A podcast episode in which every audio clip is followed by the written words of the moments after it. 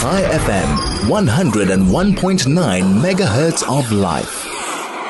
So I'd like to introduce our first guest. His name is Grant Lottering, and he is the founder of impossible tours, which will explain impossible, I'm possible, we'll go there. Um, but he's just an incredible professional cyclist. He's a miracle cyclist. He's a cancer warrior. Um, and he's just taken part in an extraordinary, extraordinary challenge, or to raise funds for children who are fighting life threatening illnesses.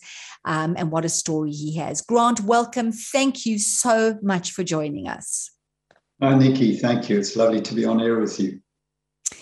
Grant, I mean, I'm going to go back. You were you were 12 years old when you started cycling, um, and you started achieving very very early in your career, um, and you've had many challenges along your way along the way. And let's go. And I'm talking about really physical challenges that have really stood in the way. Let's go back to 2013 July when you had this horrific bike accident in Italy and you were declared dead. Perhaps you can just share um, this with our audience. Yes, I can. Um, quite right. I started cycling at the age of 12. And that was really after I quickly discovered I'm not really good with any sports that involve the ball or running. Back in the 80s, cycling wasn't a very big sport in South Africa. Uh, it certainly wasn't a school recognized sport, but I found myself on a bicycle. I was good at it. I had a talent to ride a bike. I was scrawny, I was light, and I absolutely loved just getting on my bike after school and hitting the roads, you know. And I, I, quickly started getting results. Yes, I ended up getting my national colors in school. I ended up riding professional, both here and in Europe. And then I started my working career um, in the early 90s, and, and cycling took a back seat, obviously. I wasn't racing professionally anymore, so it was just for fun.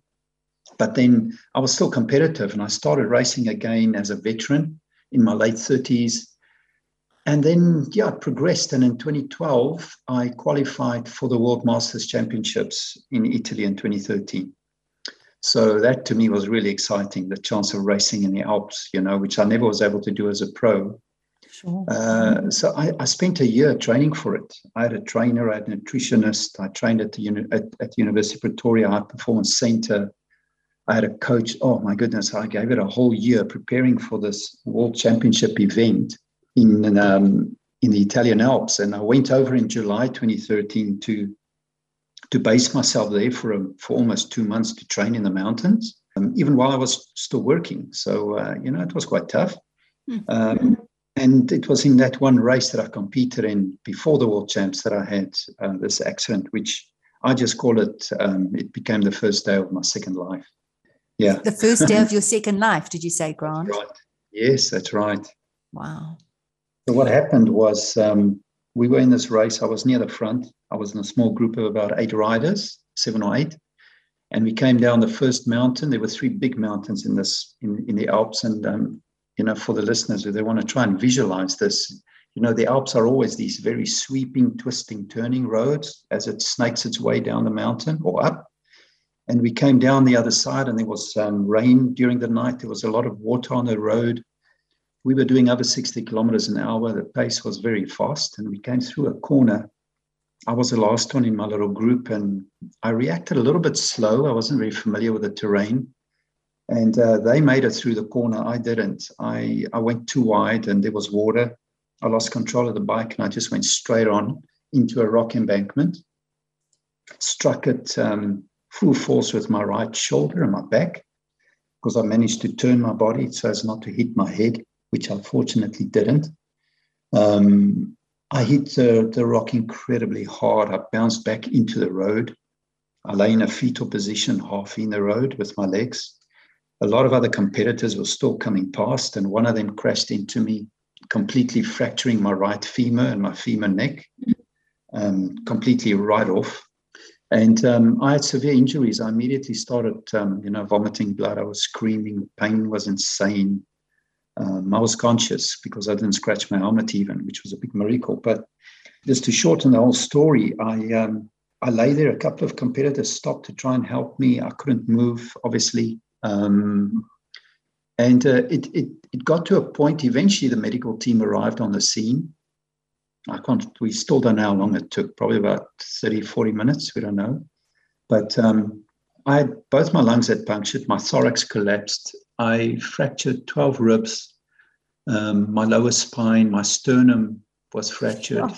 my shoulder blade, my collarbone was totally shattered.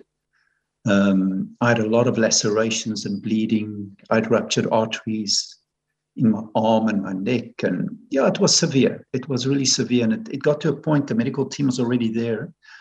And I know this detail because the doctor who saved my life came to visit me in hospital in Italy.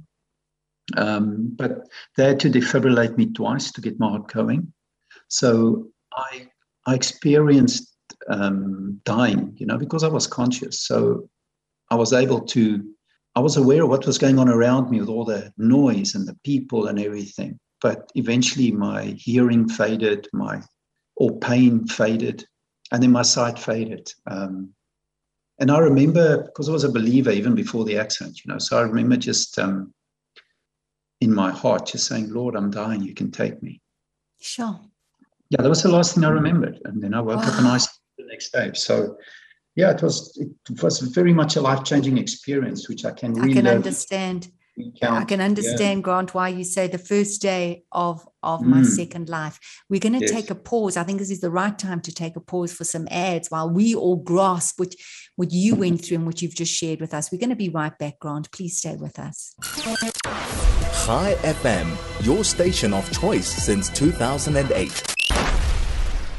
Well, thank you so much for staying with us. Um, we hearing an extraordinary story, Grant Lottering, um, who is sharing his story of being a, a, a, cyclist and training in Italy, and in one of the races having a horrific accident um, and yes, I mean, as you say, dying and then surviving, and uh, mm. what what an experience that must have been, Grant, and that you know your life changed because of that. But you were told by doctors that you wouldn't be able to cycle again. I mean, it must have been a very long journey to recovery, right? It was, yes. Um, I remember in ICU, I wanted to know exactly what happened to me. I wanted to know will I ride a bike again because um, my shoulder was basically, uh, in a medical term, they call it a floating shoulder. It means everything that attached my shoulder to my body was either torn or broken. Sure. Um, so they said to me, your, your shoulder, you'll never be able to control a bike again. Um, you're going to need a lot of surgery, which, which is true. I've had 10 surgeries to date on my right shoulder. Um, it'll never be 100%. But then again, I don't need to lift dumbbells and and swing off chandeliers and things. Exactly. You know? I just need to hold a handlebar on a bicycle. That's it. Uh-huh. Yeah, it was a long journey. Um, I spent four weeks at home recovering after I flew home with medical assistance after 21 days. Um, but you know, I resolved to get back on my bike, even though even the doctors here. I went to three specialists, and they said to me in Saudi, I said, "Grant, forget it. You'll not get back on a bike." I went to another one, shared with him my vision that I want to go back within a year to finish the race, which I decided in hospital already. And he said to me, "That's not going to happen, but I'll get you back on your bike." And I thought, "Okay, I'm, I'm going to work with him." and yeah, Dr. Webster, he has continued to do like, I think he's done 11 surgeries on me over all these years. He got me back on my bike and I went back 11 months later. I was back in the Alps and I finished the race against all odds. And that's when my journey really started, where I realized, but my goodness, your mind and your mental attitude and strength is so important and the impact it has on your body. And that helped me greatly when you know, I had the diagnosis with cancer later on. Cancer. We're going to get to the cancer. Um, I know in 2016, uh, a melanoma. Mm. Before we get there, Grant, just you know, getting back on that bike, um, just psychologically, you know, getting being able to climb back, and then physically being able to climb back. Um, and you say after that, when you went back and you then conquered the Alps, after that, you realized, wow, the mind is so powerful. But just mm. if you can share with our audience, besides having this, I'm sure, great support system, people helping you, were there any particular techniques that you use? You know, people talk about visualizing and positive self talk. Mm. Was there something that you used that really helped you? I did, I did, Nikki. Especially, especially the first year. You know, before when I had my crash and I got back home, um, you know, that was when reality set in like, okay, you need treatment, you need surgery. You cannot walk, you're lying on a bed, you can't hold a crutch because everything on the right side of my body was broken, you know. but you want to get on a bike. And I already figured out if I want to do this race in July 2014, I'll have to start riding my bicycle on the road 1 February 2014. Now, normally when you break a femur, it takes at least a year to recover. So I realized, um, you know, if I just look at what I see in a mirror, I weighed 57 when I got home. I was just skin and bone. Sure. And I just focus on the situation I'm in. I'll never get back on a bike because the trauma was so real in my mind. I was really quite scared to get back on a bike because mm. I knew the consequences if I had to fall again. But I started to visualize myself riding the bike. Every day I would put time aside and I'd just be quiet. And I still do it to this day. I make time to be quiet and I just focus and I channel my energy on what I believe and what I see myself doing, not just looking at where I'm at. And um, I still do it to this day. And I think that that helps me greatly. That helped me greatly to get back on my bike one February.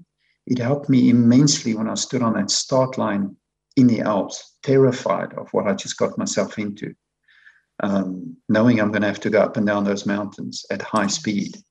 Mm. Um, but the visualization and the mental focus and the determination that I was going to succeed was just so strong that it, it you know, for your subconscious mind, it becomes your reality. Mm. You know, they say what you think you you become, and I do believe that. If you if you think positive, you think positive affirmations, you visualize yourself achieving success. Um, you're giving yourself a, a, very very good chance to actually do it. As opposed to living in fear. You know, so yeah, amazing, God. So. Mm I, I want to talk to because you also used something very interesting when you were dealing with your cancer. So you were diagnosed mm. in 2016. Um, you had a melanoma. You had to go in for surgery. Um, but you talk about you talk about an embodiment using this embodying embodiment mm. just if you can share with with our listeners because mm. I, I, found this quite powerful mm. Yeah you know it was I mean, 2016, late 2016, I, I came back from Europe. I, I, just did my biggest tour to at that point, which was a thousand kilometers through the Alps. I rode for 46 hours. Gosh. I napped for I napped for 20 minutes. Um, it was a huge success, raised over a million rand for the Laureate Sport for Good Foundation, of whom I'm an ambassador. Um, and um, I went for a routine checkup. You know, those tours take a lot of out of you. So, and I, I went to see the the doctor, and he, he just looked at me and he said, Have you noticed this thing on the back of your hamstring on your left leg? I said, Yeah, it's been there for a while, but it's like, no, not really. Um, and he said, You've got to get this thing looked at. It doesn't look good. So I went to a dermatologist. He examined me. Um, and he said to me, Listen, this is this is a problem. I'm gonna I'm gonna get you to a surgeon immediately. You got to get this thing removed. Um, which we did, you know. But but to answer your question, in that process, you know, I was what I had overcome, everything was physical. It was related to what I could feel, what I could see. And you know, sometimes when you when you overcome these huge obstacles, you in, in a sense you get I, I won't say I lost my my humility. I'm I'm my second life has always kept me humble, but mm-hmm. you seem to think like you can overcome anything. And then suddenly this thing hit me, and now I realize, okay, you've you've you've got a disease here. And I thought, oh, you know, he's just going to cut it out a little biopsy, send it away, and life is good, you know. Yeah. but then the surgeon phoned me as soon as he got the results. And when the phone rang and I saw it was him, I thought, like, why is he calling me so quickly? Well, um, and he said to me, Grant, we got a problem here. This is um, this is really very dangerous. It's a very deep, aggressive, invasive melanoma. It's close to the borderline of what is dangerously deep. He said, We're going to have to get you in. We've got to get this whole thing out. We're going to have to do a proper surgery on you here um, and to make sure we did get everything out. And we're going to have to run some tests and all that stuff. So, yeah, I, I just realized then, but my goodness, you know, you can be mentally strong. You can believe you can do anything. But there are times in life where things happen you've got no control over it. So even even though i was physically strong and i bounced back and and i've recovered and i'm doing these amazing things riding further than i ever thought possible it doesn't mean you're untouchable. You still mm. have to be responsible. You have to um, make sure you look after yourself look after your body do your preventative checks do your tests and stuff. Um, and i'm so glad i did because if i didn't that thing would have become a career ending thing for me. You know, it it was really. I think it was God's hand really that just got me to have it looked at, and we got it out in time. But for a year, it was quite. I wasn't sure what was going to happen. Yeah. Yeah, yeah. Yeah. Sure. I mean, they, they cut out eight by four centimeters. I've still got this huge hole in the back oh, of my goodness. leg. It yeah, So it turned out pretty serious. Yeah, much more serious than what I thought it was. Yeah. Yeah. But it didn't stop you and you continued, if anything, with mm. more passion because you yeah. really turned your cycling into such a purposeful thing. Hence, starting mm. the um, the impossible tours, um, raising yes. funds um, yeah. for people, challenges, and we're going to talk about what you recently did. But the impossible tour is that I'm mm. possible. When people said it was impossible, is it does it stand for I'm possible? Yeah, it actually does. That's why I had to just move the apostrophe a little bit. uh-huh. But for me, it, for me, it's impossible because um, you know when I did that first tour, absolutely nobody, nobody agreed with what I was doing. Even my surgeon said he, he takes no responsibility. If something goes wrong, I mustn't even phone him. He doesn't even want to uh-huh. talk to me. I'm being yeah. irresponsible. but I just thought, you know, it's um, it, it's my possible. It's um, I believed I could do it, and I did. So yeah, that's where the name comes from. And um, the nice thing with it is I, I, do these tours every year. I sit with my sponsors, um, Mercedes Benz and, and, a few others. And, you know, I, I tell them, okay, I'm thinking of doing this. I'm going to go, I'm going to go to the States. I'm going to do a tour in California. I'm going to do it with Reach for a Dream, like I just did. And then we work on it and we plan it. And it always stretches me beyond what I've done before. And I just apply that same principle of I believe it's possible the purpose behind it is to inspire people, to challenge people, to not put other people's limits on your life, you know, mm-hmm. to believe you can do, even if no one else has done it, you can do it if you believe it. But then, especially to raise money for underprivileged children, because I believe children, sport has a big impact on children's lives. Um, so it, it's become really passionate for me. Every time I do a ride, it's always an aid of charity. Always, always. Just incredible. Yes incredible incredible so your recent um, cross cape your impossible mm. i'm possible dream tour the reason yes. when it started in Plett on the 15th of jan of course as you said yes. doing it for reach for a dream in mm. aid of 34 children fighting life threatening mm. illnesses, knowing that the money that you're raising means that these 34 children will be able to have a dream realized, which I'm sure gave yes. you so much strength for you mm. to do what you were doing because you really did an extraordinary thing. Within, you were supposed to do it with David Higgs, I know, um, the, the mm. chef, um, but you landed up doing it on your own, but you did it all in mm. 48 hours without resting and stopping. And what, tell us what a crazy thing you've just completed. Yeah, look, it's um, I got the idea because there's a big um, cycle tourist route down here from Plett to to um, Stellenbosch, which the Western Cape Tourism put together, and they call it the Cross Cape. So I, I, went to see them, and they said they'll sponsor it if I promote the ride. And I said, well, I'm doing it for Reach for a Dream. So Mercedes is involved, and yeah, let's make it happen. And um, I started planning it, and and it was by no means the longest ride I've done. It, it was only 700 kilometers. However, the amount of uphill that I had to ride was insane. It was almost 12,000 meters of uphill that I did. Um, so for a cyclist, that would mean a lot. If you're not a cyclist, it means you're approaching twice the height of Everest in terms of riding uphill, um, wow. which is plenty. And it's all off road, which makes it worse. Sure. and sure. Uh, but my biggest my biggest challenge was the weather. Um, doing it middle of January, um, my first day, my average ride temperature was 39 degrees. It was insane. I, hmm. um, I really, yeah, we, I, I, really struggled immensely. But I just pushed through, rode through the night, uh, rode through the next day, the next night, and I finished in Stellenbosch. My ride time was 37 hours, 24 minutes. Fulfilling 34 dreams was always a stretch target. The 34 is because Reach for a Dream is 34 years old this year.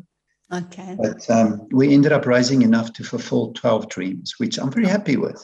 You know? Oh, incredible! Um, of course. The dream is around five thousand rand on average. So, and that was through people's generosity supporting my rights. I was very happy with that. You know, um, twelve kids. Yeah, I mean, yeah. it's kids who'll probably never get to ride a bike like I do. So mm. it meant a lot to me. It it definitely keeps me going.